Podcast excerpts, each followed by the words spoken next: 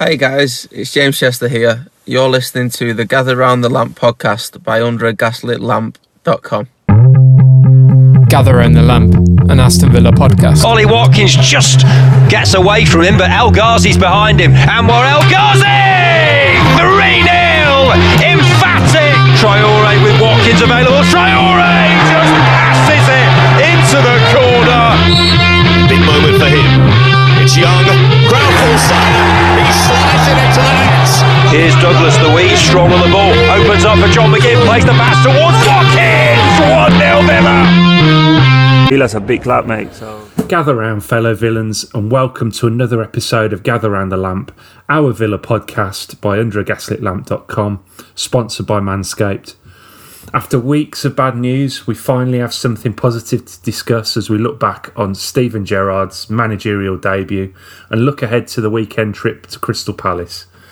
I'm Andy, and I'm delighted to be joined today by Craig and Dan. Woo, woo, woo, woo. Aston Villa won a game, Claxon, uh, Claxon even. Um, w- wonderful, wonderful time. I am Craig, and delighted to be here to discuss our first win since the historical uh, one nil win at Old Trafford, which seems to have contributed towards the downfall of everyone's favourite Norwegian P E teacher, Ole Gunnar Solskjaer. Uh, we are sorry to see the back of him, but we are delighted to see the front of Stevie G. Oh, the front of Stevie G. Hi, everyone, it's Dan here. Um, in a week where Stevie G hit the headlines for banning a certain condiment, I'm looking forward to having a catch-up with you all about all things Villa. Oh, dear. Insert tumbleweed noise here. No, thanks thanks for that, Dan. Thanks for that. I've been waiting for that all week. I've been sat on that one, letting it stew. It was that or hindsight, but I thought catch up with you all was the better pun. Oh, hindsight would have been better, I think. But anyway, I'm not a comedy expert. Yeah, hindsight would have been better. But thanks for kicking off the uh, podcast. I think uh, I think someone has... Someone particular has probably switched off at that point. Anyway, um, it was uh, an expectant full house at Villa Park on Saturday as, as fans flocked to see Steven Gerrard and his staff uh, take to the Villa technical area for the first time. Gerrard made two changes um, to the previous team selected by Dean Smith, Jacob Ramsey coming into midfield and Danny Ings returning from an injury. Uh, to take his place in a new look front three with Ollie Watkins and Emi Buendia. Morgan Sanson, the lesser spotted Morgan Sanson, re- returned to the bench as Douglas Luiz was still absent with injury. Um, initial observations on team selection and the formation for this one, guys? Well, we were all hoping to see a three five two on this uh, podcast, but unfortunately, no, I'm joking. Um, I think I think we all expected to see that the four three three, it is Steven Gerrard's uh, preferred formation um, with the narrow strikers similar to Liverpool. I'm sure that's a complete coincidence though, so don't worry about that. Um, yeah, I was. I, I think there was it was slim pickings in midfield. Um, you had to kind of play Marvelous, uh, Jacob Ramsey and... Uh, um, again, because those were really the only three fit players. Uh, Sanson was returned to the bench, which was welcome, but probably f- not fit to start. And Douglas Luiz uh, absent with injury. So I think um, it was no surprise to see Danny Ings back in. I think we lots of people had predicted Watkins switching to the left. And so I think he went with the strongest available uh, eleven. Uh, probably Sanson would squeeze in. Um, if, if if if he was fully fit, maybe, but he wasn't. So that was the, the, the best team we had available, and and I think it was a really bright start. Lots of lo- lots of forward players, lots of attacking players with the likes of Buendia, Watkins, and Ings. You know, that is a formidable when when on song. That is a formidable front front three. I think uh, John McGinn uh, in behind, who had his had a blinder again. John McGinn, loving him. Um, so yeah, it was it it was positive stuff, and and. It was nice to see Ings back. It was nice to see um, uh, Ramsey. You know, it, it is nice to see, you know, a, a, a wonderful young Villa player really coming into his own. I thought Ramsey was fantastic. So uh, I was I was delighted with the team. Not a lot more he could have done. And um, also, I think as it kind of panned out, that is one of the first times this season that we've seen our famous back five from last year all starting together with uh, Martinez, Cash, In, uh, Mings, Concert, and uh, Matt Target, and um, you know, maybe it's a coincidence, but we got a clean sheet again. Yeah, I think it's spot on there, Craig. It was uh, team sheet was exactly what you'd expect. He didn't have too much uh, wiggle room, did he? There were not many players to choose from. Formation-wise was interesting. It's kind of it's the template from Rangers, but I don't think I've seen a team line up that narrow in defence before. We the, the front three were really narrow and the midfield three, and I think that's going to be his style of play at Villa, which was his latter-day uh, Rangers tactic. But I think the thing that impressed me the most is that, what's he been in the job, just over a week? He he managed to really communicate his ideas to the team. We looked like a, a different team in terms of not just the way we lined up, but the way we played, all that high pressing, quick balls forwards, and, and yeah, that defensive shape. And, and for him to communicate that in a week, kind of, I mean... fingers crossed, as as we get more and more weeks, more time on the training field, then it's going to get better and better. But no surprises apart from, I don't know, maybe the performance and the result. Yeah, I think I think it was pretty much. I mean, I I I think I think a lot of people thought that Ashley Young would probably start left back um, instead of Matt Target, but again, you know, Matt Target was um, was was was one of those.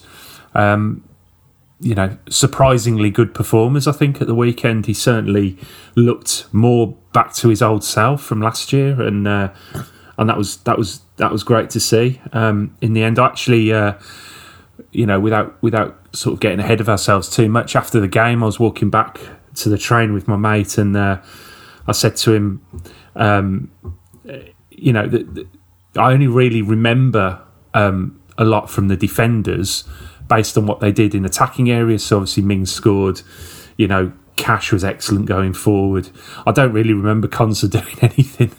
And I think it just showed that actually there were no kind of awful kind of ricks or or mistakes. It was all fairly fairly well, just well organised, and and they didn't really um, trouble us too much, did they? Um, despite despite having an awful lot of the ball for most of the game. But um no, I was pleased with the... It's a shame, sort of, Dougie was injured. I think, you know, I'm looking forward to seeing seeing how how Gerrard sort of um, gets the best out of him. Really, I think I think he's been he has been very hit and miss for around sort of eight months now, and I think I think um, it'll be good to see if if Gerrard and McAllister have got any any sort of ideas, you know, with him, because he's undoubtedly an incredibly talented player, and.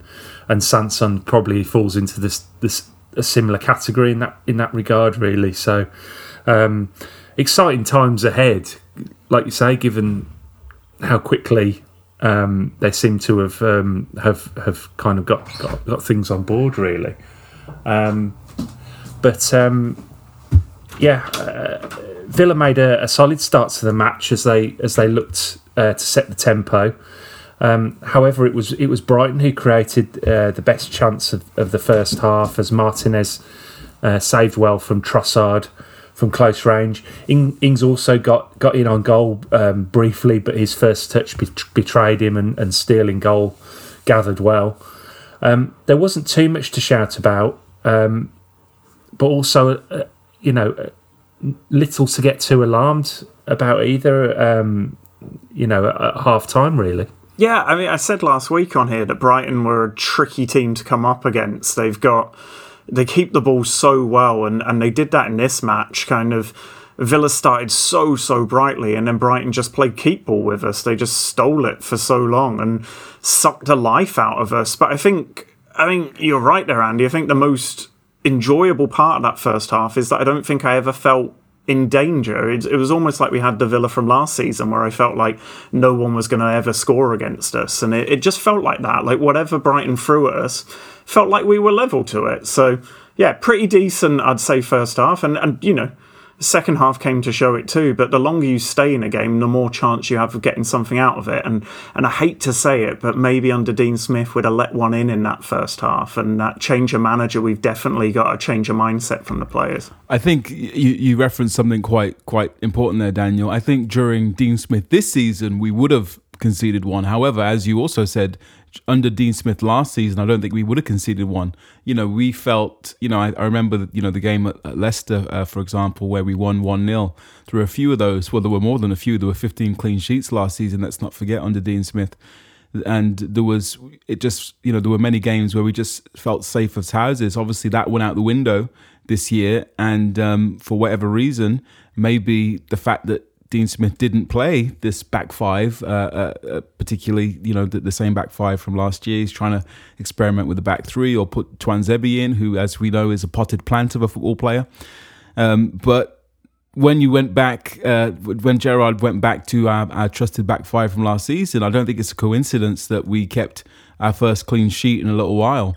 Uh, but not only that, I, I also really enjoyed the the fact that we were able to still use the fullbacks, and and Matty Cash, Matt Target were both getting forward, not necessarily to great effect.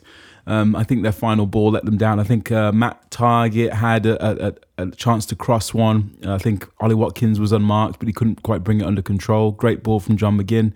And similarly, there was a ball into the back post. Matt Cash took a, a header on goal. Good save from Steele. But actually, Danny Ings was unmarked on the penalty spot. And if he'd just, uh, Cash had just nodded it back to Ings, that would have been one nil. So it was really interesting to see that we were able to have that defensive solidity under Gerrard in his first game, but the fullbacks weren't parked in their, you know, you know, parked on the halfway line, Burnley style. They they got up and and supported the attacks, and the midfielders, the three midfielders, were working really hard to close those gaps.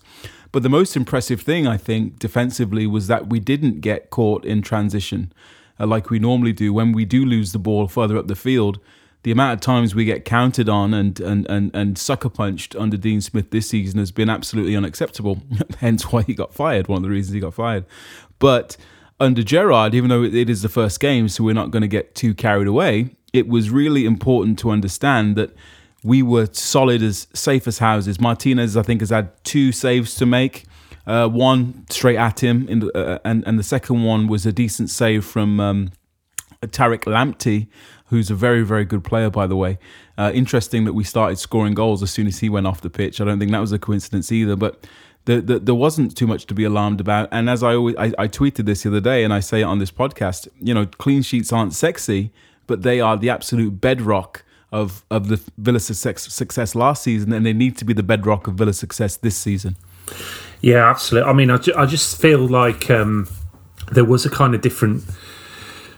an entirely different approach, wasn't there, to to what was going on, um, uh, uh, you know, in, during the game, and um, particularly that first half. It was, it was, um, they were they they, they just felt felt more comfortable. It's like they, it was like they'd got their their their their old faithful slippers on again. You know, they were they looked they looked um, more in control. They looked like they knew what they were doing. There was no, you know, major sort of issues in terms of um, uh, you know, where where positionally where people had to be. And I think I think that just from a from a spectator's point of view, although it wasn't, you know, they, they didn't necessarily look in control of the game as such. Um, in in you know, not that they weren't in control. Obviously, Brighton had had a great deal of the ball, didn't they? But um, I certainly think um, from from from that perspective, um, you know, v- Villa, it, it just looked a bit more like, well, we're in the game. We we haven't, you know, there's no there's no major fear here, you know, at, at this point. So, um, you know, it was it was good from that point of view. And I, I you know, I don't know. I mean, I I've been trying to sort of think about this, and I was, I was sort of thinking how I've kind of wanted this shape, this four three three shape with the narrow, that's kind of everyone sort of tucked in. You know, how do you think that kind of helped us in, in this game, particularly knowing the way Brighton play with the, with their they're a possession based team, aren't they? They keep the ball so well, they look so comfortable on the ball. How do you think having that that really kind of compact shape helped us? I think it helps. I mean, it helps at both sides of the ball. Defensively, it's really hard to play through that in the middle. You're forcing the opposition wide all the time. And in Mings and Contra, and with Emi Martinez, I think we have a defensive unit that will that will deal with crosses. Going forwards, I thought it was interesting because Gerrard managed to shackle McGinn like Dino never could. I mean, McGinn wasn't his usual headless chicken running everywhere, ping, trying to ping balls around. He played quite measured, I thought. He was choosing his spots when to go forwards, but he was also holding position. And I think that's what that narrow formation does for us. As Craig mentioned the fullbacks, they can only get forwards if you've got the ball. If not, then they're coming straight back the other direction. And and I think because we we played it out the back a bit more, we, we didn't look afraid to kind of get the ball on the deck, a few short passes, bring it out. Whereas under Smith, we were very vertical because that's what worked for us. Um, but it, we looked a lot braver on the ball. And, and with that narrow three in midfield, you can be a bit braver out wide. The fullbacks can overlap because they know they've got McGinn sitting a bit deeper. They know they've got Nakamba sitting a bit deeper. And it just gives them license. I suppose the other thing is the pressing too. When you're that narrow, you can press a bit quicker and it gives you time to get back if you've, if you've lost the ball. Whereas again, under Smith, and it's not a criticism, we were... We tended to spread out a lot more and look for that killer pass earlier, and it's a lot harder to kind of regain shape after that. So, I mean, it's a smart tactical move from Gerrard. He's, he's obviously not a slouch in, in that regard. And, and yeah, I was I was particularly surprised with how he shackled McGinn, because McGinn's never looked like he wanted to stay back as much as he did in this game. I think you can drive, uh, you know, the, the Villa's defence this season, and again, it wasn't the same last season, so I'm not going to jump on the bandwagon that uh, Dean Smith can't, uh, couldn't, you know, have a team defend, because let's not forget he he equaled the clean sheet record last year of Aston Villa Football Club in the Premier League, and he did so with an inferior team, by far inferior team than the one that set the record under Martin O'Neill. Let's not forget, uh, that was a team pushing for the top four, finished in sixth place. This Dean Smith's team last year was a mid-table outfit, so you know I like always like to lay the groundwork with a bit of context. So there it is. Um, so let's not pretend that Dean Smith is some kind of clown car when it comes to d- defensive displays. It, it has been poor this season, but he does know how to set up a team to defend. But um, this season, the spaces were all wrong. I mean, you could drive a horse and carriage through the Villa midfield, you know, and it would only ever take one or two passes from the opposition this season, and you're at Villa's back line. And then you're you're forcing Konza into uncharacteristic mistakes and red cards. You're forcing Mings into maybe slightly more characteristic mistakes, but you know, not the mistakes he was making last year. And Mings was outstanding again. I think we're going to talk about him in some more detail in a moment. So what you're doing then is you're you're giving your defense a bit more protection. I mean, there's a lot been made about lots of uh, lots of defenders at other clubs and how terrible they are. Um, but actually, if you look, sometimes those defenders are not getting a lot of protection. You know, there's only a very, very minor few amount of defenders who can get away with not, you know, without protection. You know, Van Dijk is one, but they're in a very small club. Defenders need protection, and they had the protection. Marvelous Nakamba, um, what a what a game he had. Um, people get angry at Marvelous for for for not being this marauding kind of uh, I don't know Andrea Pirlo midfielder. Um, I'm going to bastardize an Einstein quote here, but if you judge a goldfish by its ability to climb the tree, then a goldfish will spend its life believing that it is an idiot. And um, you can't judge Marvelous by his ability to climb a tree. He's a goldfish. He swims around in his pond or his tank even, and he guards the shop. That's what he does. He reads danger, he slides in, and he makes a simple five-yard ball to a more talented teammate. That is his game.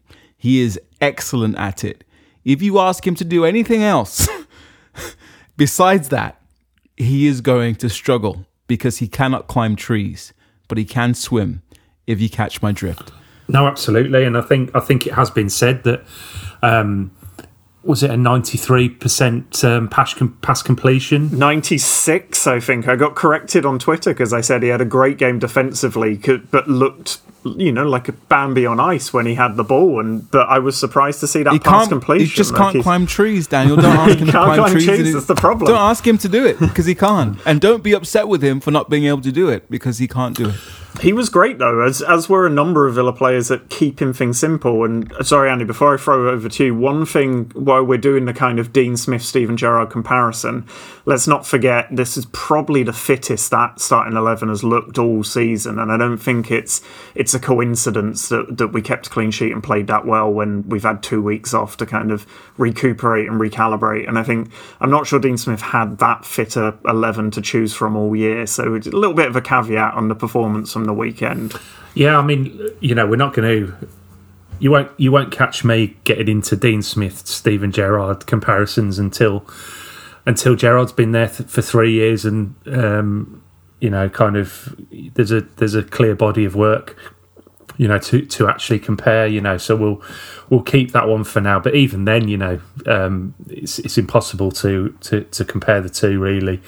Um, but we'll get into the second half, and you know, it was a similar vein, um, although. Brighton appeared to kind of step up their possession and stretch Villa's midfield slightly. However, they still struggled to really create anything of note, and, and Villa's defensive organisation stood up to the test. Um, Gerrard called for reinforcements off his bench and, and brought on Leon Bailey for Danny Ings. Ashley Young uh, came on for Emi Buendia, who can climb trees um, and should be climbing more trees than he is at the moment, um, before El Ghazi replaced um, Jacob Ramsey as well. In fact, just it was just as um, Ramsey was making his way behind the, the Holten goal on eighty-three minutes um, that Nakamba won the ball in the Villa box and set Young, Ashley Young, away on a on a a, a run which which rolled back the years. And um, he then played an excellent pass uh, through to Watkins um, to run into the Brighton box and smash the ball into the corner. The relief and joy inside the ground was palpable. Um, it was certainly a wonderful moment for Watkins, who has, has had a stuttering start to the season so far, and a great first goal for, for the new boss. Oh, yeah, it was a fantastic first goal. Um, maybe Ollie Watkins' best goal. He may have scored for Villa, other than maybe the one where he's chopped in uh, and done uh, Joe Gomez for Liverpool and bent one in the top corner. Uh, those are probably one A and one B. Certainly off the top of my head, that is the, the most wonderful goal. I mean, I was, uh, you know, I will admit that I was screaming at my T V for him to pass to, to my beautiful baby boy, El Ghazi, who did a wonderful... Uh, Wonderful. Looked really sharp, by the way, El Ghazi. Let's give him some love when he came on. He looked up for it, didn't he? Uh, he looked well up for it. He was flying around the place. Uh, nice run from El Ghazi. Uh, and then I'm I'm saying to uh, Watkins, uh, give it to Bailey. Bailey's unmarked on the back post and has got a tap in, um, but he doesn't. And he absolutely smacks one into the far corner. Steele, uh, you know, he had Steele had uh, legs like lead. Anyone? Anyone? No? Anyway, couldn't, couldn't, couldn't it, it wasn't very good. He couldn't get there, and and and you know, and Ollie Watkins is dancing in the uh, in, in in in dancing to the dancing to the whole end next to uh, Leon Bailey with uh, none other than Usain Bolt in the stands uh, jumping around as well. Um, so absolutely incredible scenes. Uh, you know, I couldn't imagine what it was like to be there. But let's talk about Nakamba. Nakamba was there in his goldfish bowl. He was guarding that little castle in the goldfish bowl. And he, he, he had composure rather than just thrashing the ball out. He had composure. He gives the ball to Ashley Young. And Ashley Young, I mean, I think he was only on the pitch for ten, fifteen minutes, but that is the best ten, fifteen minutes he's had at Aston Villa this year. He looked like a different, a different beast. You know, we have discussed off air, um, listener, whether or not Ashley Young was, you know, whether his race was was ran, whether this was a mistake. Um, but he showed in, in that last kind of fifteen, twenty minute cameo that there is still some life in the old dog yet. I mean, when he was sprinting forward, you know, the Brighton players couldn't couldn't catch him. I almost expected, you know, Gabiad Bonlahor to be up alongside him sprinting through, and and uh, and and and the Togolese Zidane, Mustafa Salafu cheering on from the bench as uh, as as as Ashley Young breaks through on goal. Um, but unfortunately, um, you know, those days those days are gone, but the new days are here. And Watkins has absolutely spanked one into the top corner. And and what I really liked is that um, Villa didn't rest on their laurels then. They went for the throat. They could have sat on that, tried to defend the one nil lead, but they didn't. They kept coming and coming and coming. So wonderful for Ollie Watkins, a wonderful goal, wonderful start under Steven Gerrard. But there is a but here, a big but. And that is Mister seventeen touches incognito Danny Ings. What is going on with him? I don't know. I we were worried about this in the beginning of the season, that this player just doesn't seem to touch your football and is kind of anonymous unless he's scoring a goal. Um, and he's he's done it again there. He's he's was absolutely see-through. He was Mister Cellophane to uh, to to to if you that's a Chicago reference, there's no need. Anyway, so Watkins tick, Ings, uh, big flashing neon warning signs for me. Yeah, worrying times with Ings. He he just looked anonymous, especially that first half. I mean, he had the chance, but if he's going to be on the pitch to put away chances, he's got to be, you know, snatching the one chance he gets. But Craig, you mentioned it, that Ollie Watkins goal, shades of the one against Liverpool. It's become a bit of a trademark for Watkins to drift out to the left and cut inside. And, and I think he'll get a lot more chance to do that in this Gerrard system. But you know, we talked about Ashley Young coming on. Every player that came on, I thought, played well. I mean, he got his subs right, Gerrard. And I think what was quite interesting, they all just slotted into the formation seamlessly. We didn't have to didn't have to move things around. Didn't look like the shape change. They all knew exactly what their job was and exactly what they needed to do. And and we looked just as strong with two or three changes off the bench as we did in, in the starting whistle. So I think that's a really positive sign that, that Gerrard's going to know how to use this squad and, and how to get the most out of them. And can we have a little moment as well for Stevie G's celebrations? It's kind of, you know, Dino always celebrated on the bench, but it was good to see that raw emotion and just a guy, you know, it, you always wonder if there's a little bit of performance in there, but it seemed genuine. It seemed like he desperately wanted it and loved it going in, kind of turned around, soaked in the fans, kind of bit of a fist pump too. And you know, I was half expecting him to run halfway down the pitch and slide on his knees in front of the Holt, but it was good to see. It's always nice to see it mean that much to someone, you know, that it means that much to us, and, and that was one of the great things about Dino. But I think Steven Gerrard did themselves a lot of favours by, by enjoying those goals so clearly. I think I think since he came in, he's he's he's taken, you know, just the way he's the way he's spoken, the way he's talked about the club.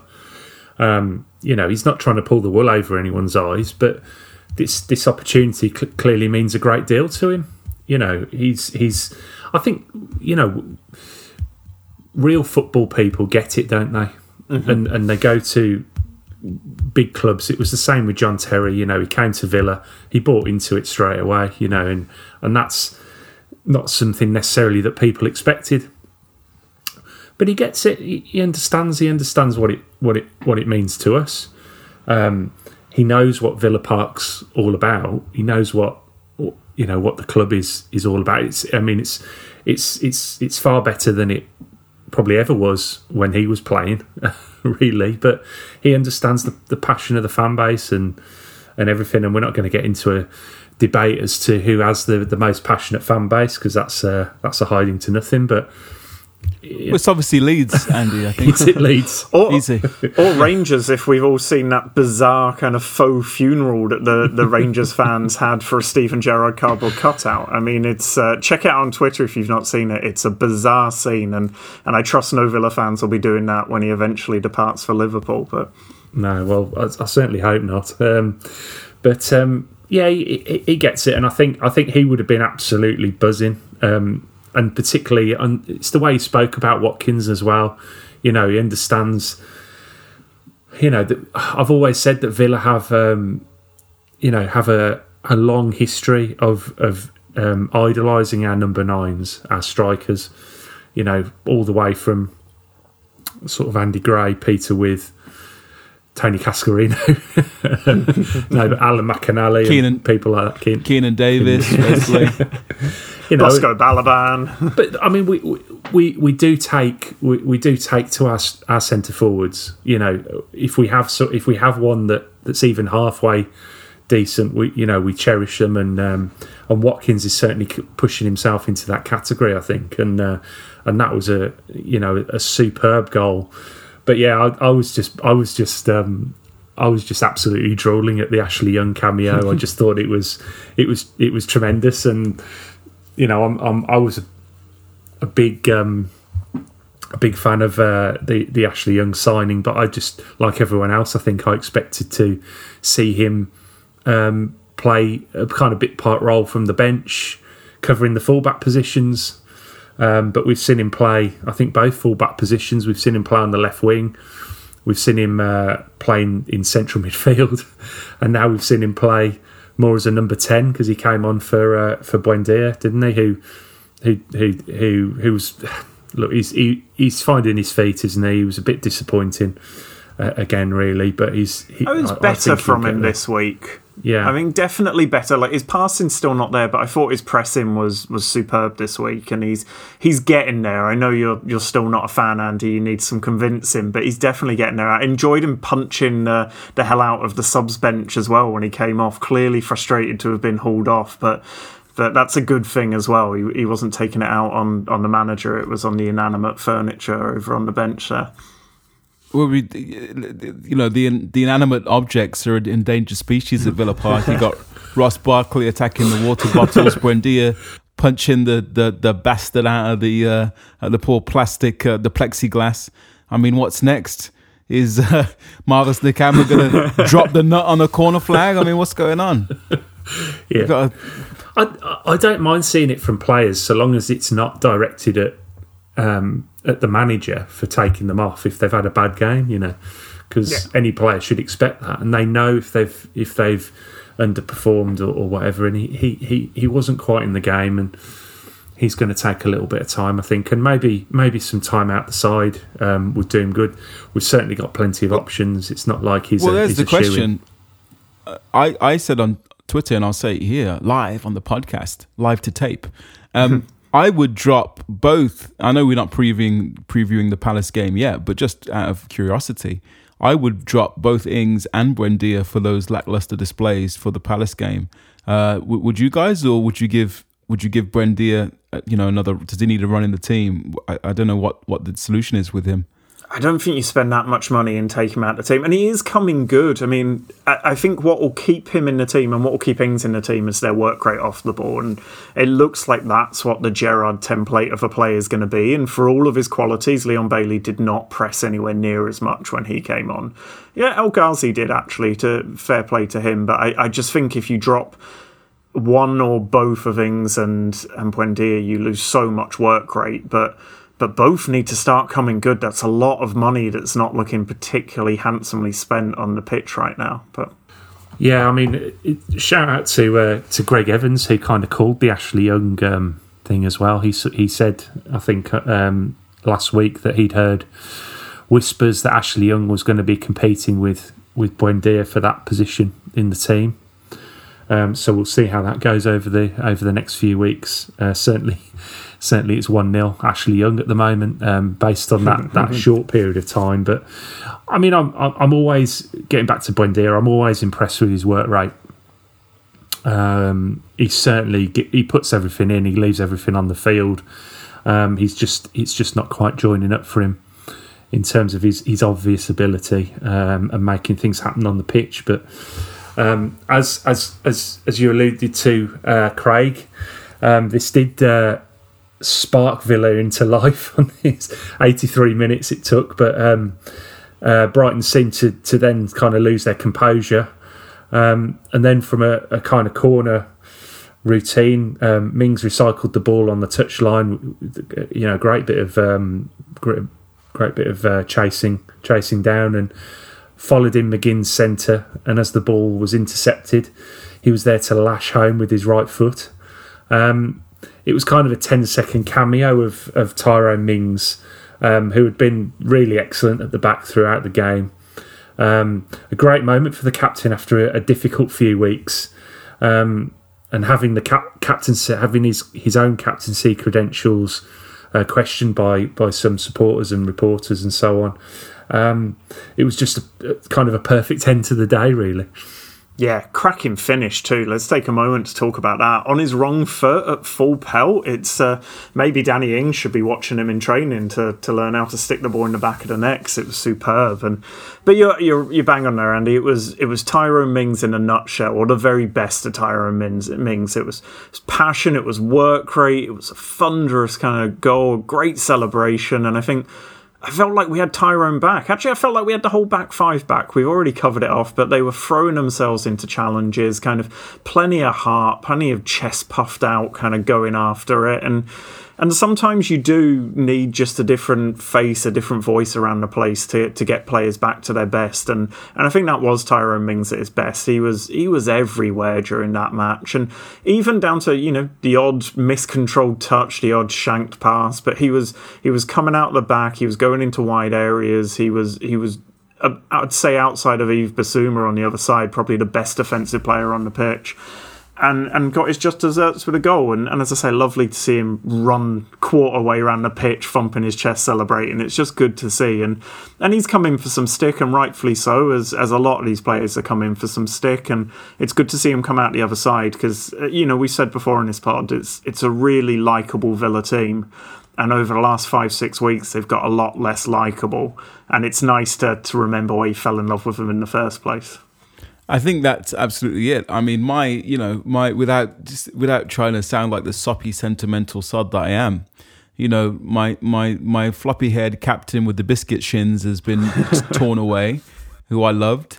And uh, my manager, who I loved, has also been, you know, taken out the back and uh, got the pillow and the gun from Perslow.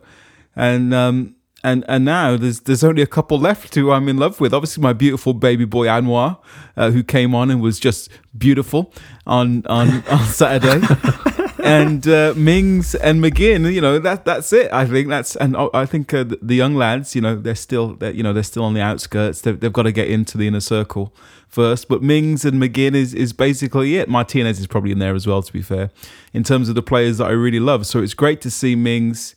Um, just having a, a wonderful, wonderful week. You know, um, he could have done the. I, I joked last week about whether or not he did the uh, Harry Maguire knee slide after scoring against San Marino. He could have done it there. He could have done it there.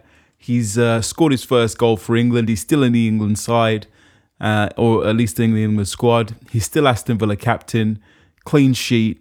And then he he rounded off with a goal, um, you know, to, to to seal the first three points since, again, that aforementioned win at, at Old Trafford. And, um, you know, he could have done a knee slide and, and, and cupped, cupped his hands to his ears because he gets an ungodly amount of stick on Aston Villa Twitter. Uh, we've discussed it at length before.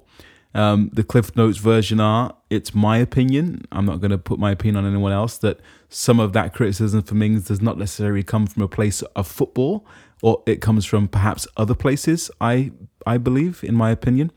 Um, but to see him just celebrate the way he did with humility, laughing and smiling, you know, he didn't do the the the cup his fingers to his ears, he didn't do the famous shush or anything like that, because he does get a lot of stick. He was just so happy to be there, so happy to be amongst the fans. He's smiling, he's laughing as the captain of Aston Villa on the winning side. I mean, there is a guy living his dream. Um, you know, from, from I know it's been said, and probably we've said it to death, but one more time, because it, it is absolute Cinderella stuff. From a mortgage broker to Chippenham Town to starting for England at the Euros this summer, and now scoring a goal for England and, and, and being captain of Aston Villa at sold out Villa Park and scoring, you know, what, what turned out to be the, the, the goal that clinched it. He just looks so happy, so relieved, and he looks like he belongs there. He is Aston Villa captain. I absolutely love him, and um and and, and long may he stay in in in may, long may he stay with us, because what a guy he is, what a character, and, and what a man. Absolutely, and I mean we we've been we've been very sort of outspoken on here about um, about that, haven't we? And, and and exactly what we think of him. I, I, I would say that probably over the last few weeks, it's been the first time um, where some of the football criticism has been has been kind of deserved or warranted. You know, um, he's he's not been at his best at times. He has lost his rag at times. He has. Um, You know, maybe made, made, made some errors as, as as as all players do, but you know that's that's that's part of football, and and maybe that dip in form on this occasion is what's what's led to some of that that, that criticism. I mean, you, you mentioned it last week, Craig. He was he was absolutely back to his his his normal self for the Southampton game. Um, the only, very, the only one, by the way, yeah. he was the only yeah. one came out of that game. Uh, only Villa player that came out of that game that you know with with with, with credit. Yeah, I mean, in the bank for me. He clearly took um, being dropped for the West Ham game personally, and he wanted to, to prove a point, and he absolutely did that, and he, he's he's backed that up again for the new manager. Um, and as well, you know, interesting to hear Steven Gerrard saying that he he will keep his options open when it comes to um, to the captain. Um, Tyron Mings is the captain at the moment, but it doesn't necessarily mean that that's always going to be the case, and it, it's it's under review. And I think that's that's fair enough, um, you know. But clearly, you know, if Mings is auditioning to be Steven Gerrard's captain, then he's he's he's made a damn good start to that. And uh, you know, I mean, he he's just the sort of person you want um, leading the team. If if we spoke last week, didn't we, about the you know the perhaps overinflated role of the football captain, really, and in this particularly in this country, but. Um, It is there. It, it, it is an important position um, in in our football culture, and and and out of everyone in that squad, he's the man you would automatically pick because he's he's he's that kind of like statesman figure, isn't he? That leader. So um, just just delighted. I mean, it was really it was quite a weird goal. Um, certainly from behind the goal, it was hard to see what was what was actually. Going on, and then I couldn't tell whether it had actually gone in because of the way it kind of bent round and it, as it went into the goal. But yeah, he certainly gave it some welly, and uh, um, yeah, and he, he, he properly enjoyed it as well, which was which was great, great to see. It's nice to see people enjoying their football again, isn't it? I mean, it's been a dour five or six weeks, hasn't it? It's not been fun to be a Villa fan. It can't have been fun to be a Villa player, and it's just nice to see some smiles on faces again. And even, you know, Emi Martinez had a blinding save on Tyrant Lamptey and was punching the air as he does, like when he makes a save. Mm. It was just good to see people enjoying themselves again. Long may it continue. I, I will say that for a good hour after the first twenty minutes, I was, I was. whinging my head off to people around me about the performance. Well, you were it, on the WhatsApp from, from your seat. Didn't we I had know. to tell you to get back to the game, Andy. I know. You were grumbling. Yeah, I wish... I, it was It was like someone was playing three five two. I, I, I do wish that I was with one of the um, networks that didn't have any service at Villa Park, because I do tend to get my phone out, and I shouldn't really. Um, but, but yeah, I like to let people know how I'm feeling. Um, but yeah, absolutely, absolutely delighted. Then uh, you know, with that, that final ten minutes, and, and, and the place was the place was bouncing, and and, and, and obviously on the way back as well, um, way out the ground as well. It was it was fantastic um, until we got to the train station, but but uh, we won't go there. on this podcast. Um, well, you won't go anywhere at that train station by the looks of it. No, it did take a while. It did take a while. It wasn't pleasant. Um, I mean, go on. I, it's just a word on that, because why not? I mean, that's a shocker, that is. I mean, you know that you're going to have every two weeks forty-two thousand people at a stadium that are going to need transportation. It's not like this stadium was built yesterday and we've still got teething issues. It's been there for one hundred years. I mean, there's really just no excuse. It's it's absolutely shocking, and, and Travel West Midlands need to pull their finger out. I mean, it's not just that, it's everywhere in the country, I'll be honest. Kind of, I used to experience it down in Brighton on a, a weekend, and up here in Manchester, it's not much better. I was heading out to Liverpool the other day, and, and the amount of fans crammed on a two-carriage train was, was embarrassing and dangerous. It's, you know, British transport. Let's not make it a British transport podcast. We'll be here for a few more hours, but it's, it's not fit for purpose, especially not on a match day. It's, it, it's a joke. Well, there are two bigger issues while we are on it. The first one is, you know, I, I witnessed it, football fans getting home is one thing, but I witnessed um, at Aston Station a woman trying to get. She was pleading with the, the staff there um, to try and, if she could, just jump the queue, because the queues were were massive, you know, because she was, she said anyway that she was on her way to work. She was trying to get into work. Now people do work. They do work weekends. They do work nights. They have to get into work, you know, N H S staff or work care staff or whatever, and, and in several and in other industries, you know. So it's not just about mobilising football fans around. It's it, it's also the rest of the city. You've also got the Christmas market going on at the moment in Birmingham, which is obviously that that swells the the the, the, the travelling uh, population, and further to that, you know, they've got the Commonwealth Games coming next summer. Um, and if the transport systems are anything like they are at the moment, it'll be an absolute clown car because, you know, the, you know, we think back to the, the London Olympics, it was almost seamless, or that's how it felt from the outside. Um, I can't see it, it being was. like that in it Birmingham was. next year, unless they do some serious work um, over the next few months. Um, if they can't get um, forty thousand fans away from a football stadium in, you know, on a Saturday evening, um, you know, in good order, then how are they going to cope with, with, with hundreds of thousands of, of fans going between venues and so on over a two-week period? I just don't. I just think it's they need to pull their finger out big time. I think probably what needs to happen is some of the individuals who are mates with government ministers need to bid on some contracts for um, for services that they can render to make sure that the transport system becomes unclogged. I think that might be the way forward. Yeah, I mean, I, I just if, if any any government ministers are listening to this podcast, we we are experts in transportation, and we'll take any multi-million contract you want to throw our Absolutely, way. Absolutely, we'll, we'll work it out. We'll work it out. I'm I'm you know I'm happy to um to, to send our document with with with with the with with outlining my my credentials. Yeah. Um, speaking of credentials, um, we should probably talk about your credentials, gentlemen. And when I'm talking about credentials, I'm talking about your penis, balls, and general undercarriage. Okay. Okay. Those are the credentials that we're talking. Talk about segues. Yeah. Smooth, right? I'm game. Smooth. You know what else is smooth? Go on. My beautiful baby boy Anwar, who came back. You know, um, I've been thinking a little bit about some uh, of the old, uh, with all the, the, the John Gregory clips and the, you know, the former Villa manager clips, everyone talking about Villa managers on their debut. I was thinking about a player that I watched a lot in my youth, a man by the name of Alan Wright.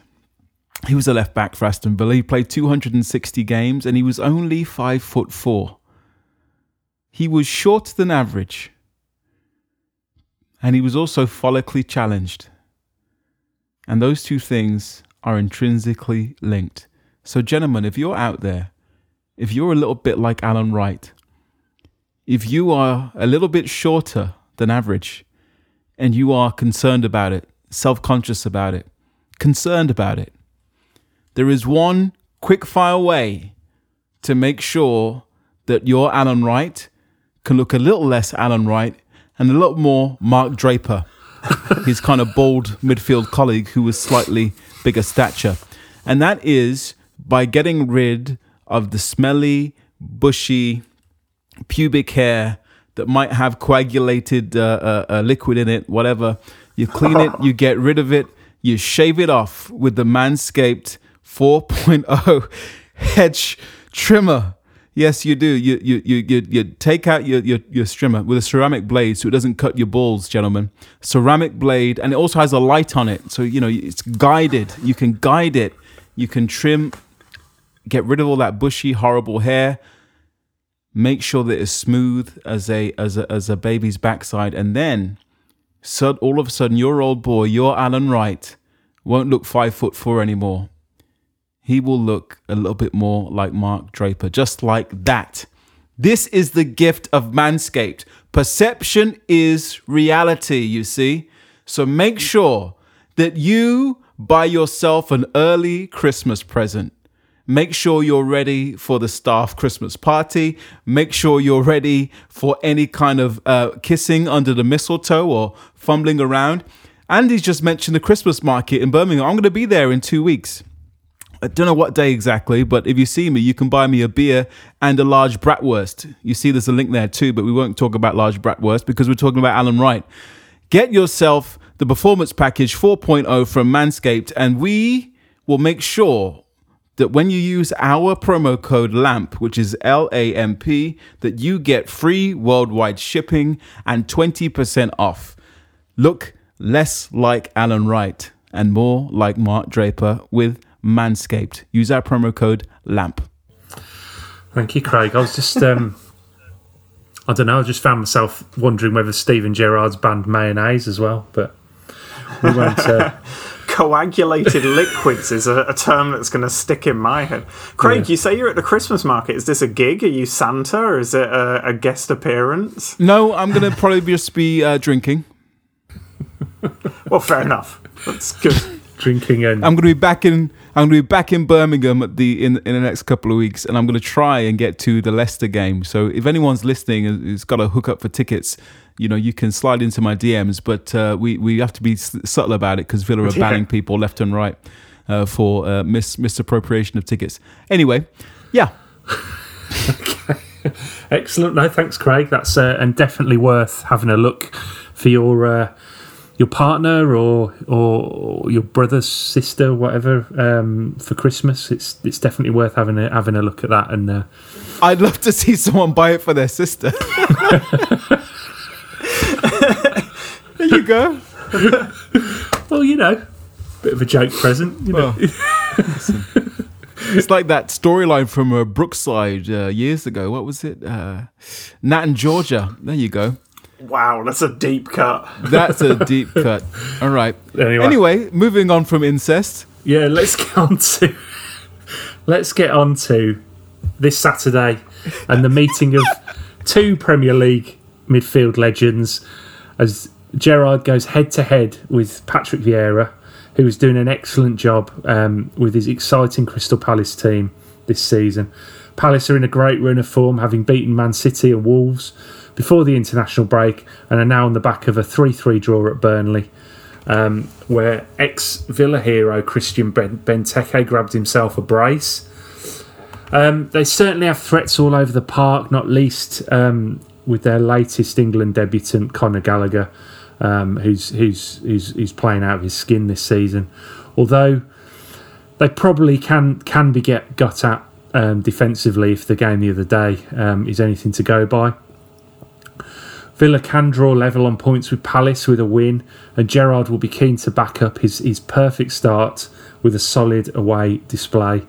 How do you guys uh, see us approaching this one, and, and should Gerrard be making any changes to the team this weekend? Uh, yes, yes he should, in my estimation. I think that Buendia uh, should be dropped, and I think that Danny Ings should be dropped. I think if you look at where um, Palace were vulnerable or seemed vulnerable against Burnley, although lots of teams are vulnerable against Burn- uh, Burnley, it is, you know, those deep crosses, uh, those deep diagonals. Um, you know, Burnley scored a couple of headers as, as they as they are want to do. Um, so we've got to think about our crosses into the box, and we've got to think about getting some of our, you know, our headers of a ball, uh, good headers of a ball onto the pitch if possible. Um, so. I would I would look at maybe uh, maybe maybe looking at Keenan, maybe could Oof. come in and do a wow. job.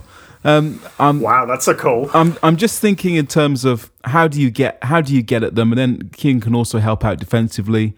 Uh, you know, Benteke's on fire, but what I'm hearing, what I've heard from my Rangers mate Stuart, hello Stuart, if you're listening, shout out to you, is that Gerrard changed his team basically not every game but quite a lot to you know to prey upon the weaknesses of the opposition. So you know Gerrard's team and uh, you know Ian Beale, Michael Beale even will, will be looking at the, uh, the, the, the the the Palace vulnerabilities, and if they see the vulnerabilities at Crystal Palace defensively are from deep crosses, I'm I've no doubt that they will try and you know, uh, formulate a system to take advantage of that. Maybe it won't see Keenan Davis involved. Maybe it's just Watkins in the middle, uh, who's a bit more of a physical presence than than, than Danny Ings, who an, anonymous Danny. So I think that uh, I expect there to be a change. Ashley Young, to be fair to him, has absolutely got the delivery to, to make any team pay. And that cameo, to me, says he deserves to start over Buendia. Um, I don't know if Steven Gerrard will agree, but I think that... Um, I think that there will be changes, but maybe just one or two. And and, and that could even be fitness issues. Uh, if if if Douglas Luiz is back ready, if Sanson's back ready, um, maybe he changes around that midfield. Who knows? Yeah, I think you're talking about Palace's weak points. I think they're one of the only teams in the league who are worse at defending set pieces than we are, and that's definitely a place to go after them. I think if I'm Austin McPhee, I'm trying to trying to impress the gaffer this week by coming up with a few routines that will will please his new boss and, and maybe get us on the score sheet. Um, I can see Ashley Young coming into the starting lineup. I, I wouldn't like to see Buendia dropped, but I think it's the most logical move there, especially with his set piece delivery. Tough game, though. I mean, Palace can be got at. They they leak goals, and, and I quite fancy us against them, actually. But but a tough game. They've got a lot of talent going forwards. I mean, you, you mentioned him there, Andy. Conor Gallagher is a great player and a great bit of business to pick him up on loan. But they got Eze coming back, who's a player I'd like to see Villa pick up at some point. And, you know, Zaha is, is always a danger. So not going to be an easy game. But, but yeah, Austin McPhee, if you're listening, and, and he's not, let's be honest. But if he is, then he's got to come up with something this week, because uh, yeah, we can really get at them from free kicks and corners. Your job is on the line, Austin. That's it. Your job is on the line.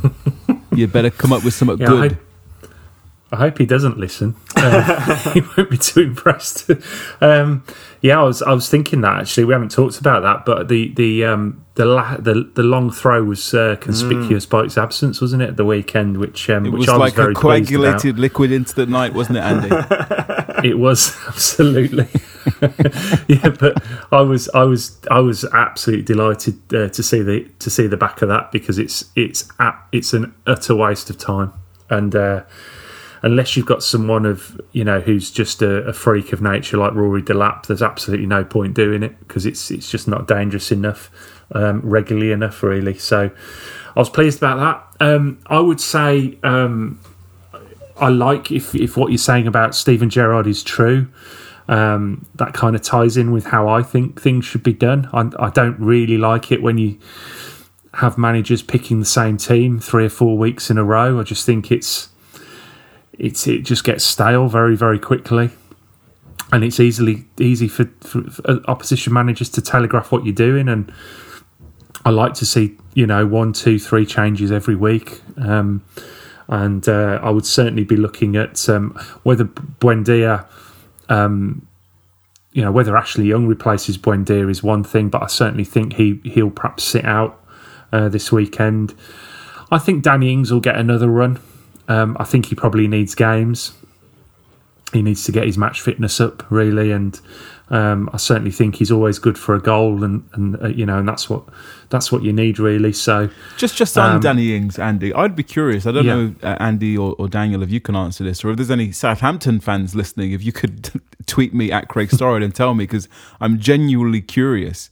Is this just what Danny Ings does? Does he have fifteen, sixteen touches in games, and and but he pops up with a goal and everything's forgiven? Is this his normal thing, or has he fallen off a cliff since he got to Villa? Because um, I, I genuinely don't know. That's not me being funny. I, I genuinely don't know, like, what it is. I think from what I've read, it's the latter. He, he was always praised for his build-up play and his link play at Southampton. And, and in fact, I think Southampton fans are reasonably happy to have got rid of him, because it's let some other players flourish. But yeah, he, he was involved in a lot of the build-up play from what I remember at Southampton. And it seems strange for him to have as few touches as he has for Villa, because you expect him to be dropping in and linking things up. But it, it's bizarre that he's been so anonymous for a, for a player who's known as a link man. Hmm.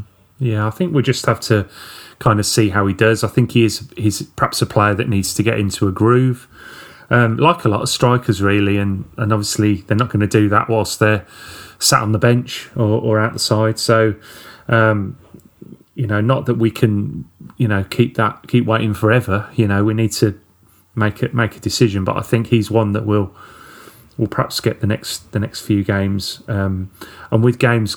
You know, a couple of weeks where we've got midweek games as well. That might be even better. You know, he might he might get, if he can stay fit, he, he'll he'll get um, a good head of steam going there. Um, but yeah, the midfield maybe maybe he'll look at that. It's certainly, if Douglas Luiz is fit, you'd expect him to come into the side. Or however, you know, that would be harsh on the on the Nakamba. Um, so we'll, we'll, you know, we'll, we'll we'll we'll just see. But um, I'm actually I'm actually looking forward to this one. I feel like um, you know a couple of weeks ago, these two games, and then followed by Man City, uh, Leicester, and Liverpool. I was you know sort of dreading that, really. But now I'm thinking we might we might just have a a little chance of um, of picking up a few unexpected points. So, um, and this is certainly one game where, you know, the, you know, we can, you know, Palace have had a really good start to the season. We can get level with them at the weekend, and that would that would really kind of set us up nicely, I think, going into the Christmas period as well. So, um, I'm I'm I'm forever hopeful of that. Bit of a must-win, actually. I mean, you you talk about that run of games coming up, and and the teams below us all picked up points at the weekend. I mean, Dino got a tune out of Norwich, which was a bit of a surprise. Burnley are picking up points. Coming up with that tough run of games, we, we need to get three points in the bag, because otherwise we could find ourselves drawn back into that horrible mix down the bottom end of the table if we don't. But that's me being pessimistic as per usual. But yeah, well, you you you you don't want to be looking over your shoulder. I mean, but uh, the the interesting thing behind us is there's there's is there's teams that necessar- that you wouldn't necessarily think expect to be there, like Leeds. Uh, who are really struggling at the moment, so um, you'd expect them to pick up as well. This could be one of those seasons where there isn't anyone particularly cut adrift. It did look like it was going to be Norwich, but Dean Smith, you know, uh, you know, might turn might turn things around there. I think, although I think it'll be very difficult because I still think Norwich are terrible. Uh, Southampton don't look too clever. Obviously, they beat us, of course, but uh, they don't look too clever. So, and, and Leeds again are struggling. So there could be some some surprise inclusions in the uh, in the relegation uh, battle this year. I think Eddie Howe's got his work cut out as well. But um, you know, we'll, we'll, yeah, we'll, yeah we'll, he does. I'm hoping that we'll be well away from that argument over the next few weeks. So we'll we'll we'll we'll see how it goes. Um, predictions wise, I'm going to go first. You'll be pleased to know. I'm gonna Good. I'm gonna say. Is this because you spoke to Johan Langer in Sainsbury's? do, you, do you know what's going to happen, Andy? I didn't actually speak to him. I had a look in his basket. No, it's, I'm going to go for um, I'm going to go for a reversal of this fixture last season and uh, say three two to Villa. Ooh. Well, Dan, yeah, Dan should go. Oh, yeah. No, no, Dan, go on. Oh, I don't know. Clearly the way to get a tune out this Villa team is to take a condiment away from them. So it depends. If Stevie G takes the mustard or the sriracha out the canteen, I can see us picking up three points. But um, no, I'm actually feeling pretty confident about this one, which inevitably means you should take my prediction with a pinch of salt. But I'm going two one Villa.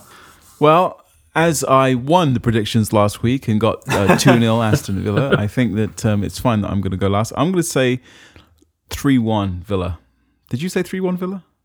No, you I said three two. You said three two, three one. I think Palace have got so many wonderful attacking players. You know, Elise is one that you didn't mention. Uh, mm. I would have loved Elise. I would have loved Eze, who's yeah. coming back to fitness. Jordan Ayew uh, is good on his day. Benteke is back into form. Zaha, Conor Gallagher. They have attacking riches at Crystal Palace. But they are they are susceptible to conceding a goal or three. And I think they will concede three. Aston Villa three. Crystal Palace one. I'll tell you what, I forgot about Jordan Ayew, another another Villa legend, number nine, you know. Was he top scorer of the year we went down with seventeen points? I think he, he was, think yeah. He was. He was a top scorer, yeah. Yeah, yeah, great. Um, yeah, good luck, Jordan. Okay, so um, that's all we have time for today. Thank you. Uh, thanks for joining me t- again today, guys. Uh, thanks for listening, everyone. Um If you're going to Crystal Palace, have a have a great day out down there. I think it's a, apparently a bit of a tricky one to get to, but I'm sure you're all experienced with that. Um, enjoy the day. Um, we'll be back next week, hopefully, for one um, to preview the return of our floppy head, former floppy head prince. Um, what's his name again? Joe Greulash.